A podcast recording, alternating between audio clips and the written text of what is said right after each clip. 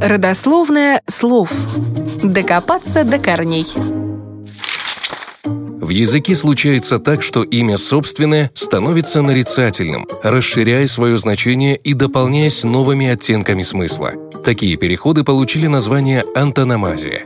Вспомнить пару таких примеров совершенно несложно. Это и рентген, и кольт, и маузер, и камелия, и многое другое. Очень часто качества, присущие личности, реальной или мифической, настолько сильны, что перекрывают само имя, делая его универсальным. Например, очень богатого человека нередко называют Крёзом по имени сказочно богатого лидийского царя. Предателя же, человека с продажной душой, зачастую именуют Иудой. В словарях большинства современных языков слово «иуда» является нарицательным. Так называет предателя или корыстолюбивого человека, на которого нельзя положиться. Он может за деньги предать даже близких людей. Этим именем христиане не называют своих детей, его нет в списке православных имен. Однако более двух тысяч лет назад, во времена жизни Иисуса Христа, оно было широко распространено в израильском народе.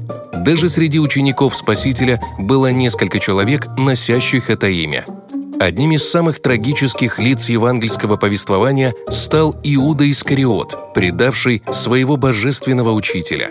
Несмотря на дефицит сведений о том, каким был на самом деле Иуда Искариот, на основании библейских рассказов ему можно охарактеризовать как расчетливого, прагматичного и корыстолюбивого человека.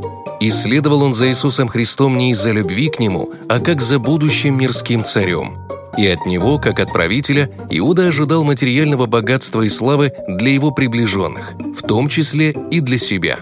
Но когда он увидел, что его ожидания не оправдываются, Искариот сам начал вознаграждать себя из ковчега для пожертвований, то есть воровать. Окончательное же решение о предательстве Иисуса Иуда принял после случая в доме Симона Прокаженного. Грешная женщина по имени Мария помазала драгоценным миром ноги Спасителя. Искариот негодовал, ведь мира можно было продать за 300 динариев, что было значительной суммой в те времена – он понял, что никакой власти и материальных богатств не получит, оставаясь с Иисусом Христом.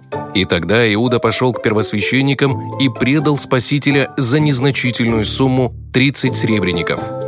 Предательство Иуды не осталось безнаказанным. Увидев, что Христос подвергся пыткам и осужден на страшную позорную смерть, он раскаялся и вернул полученные деньги. Однако никакого сочувствия Иуда не получил – Осознав, какое злодеяние он сотворил, предатель повесился.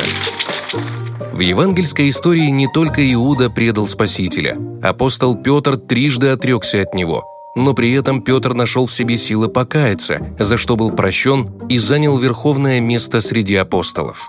А вот имя Иуда Искариота стало символом лживости, непостоянства человеческой природы и продажности – в католической Испании до сих пор есть законодательный запрет на имя Иуда. Детей им называть нельзя –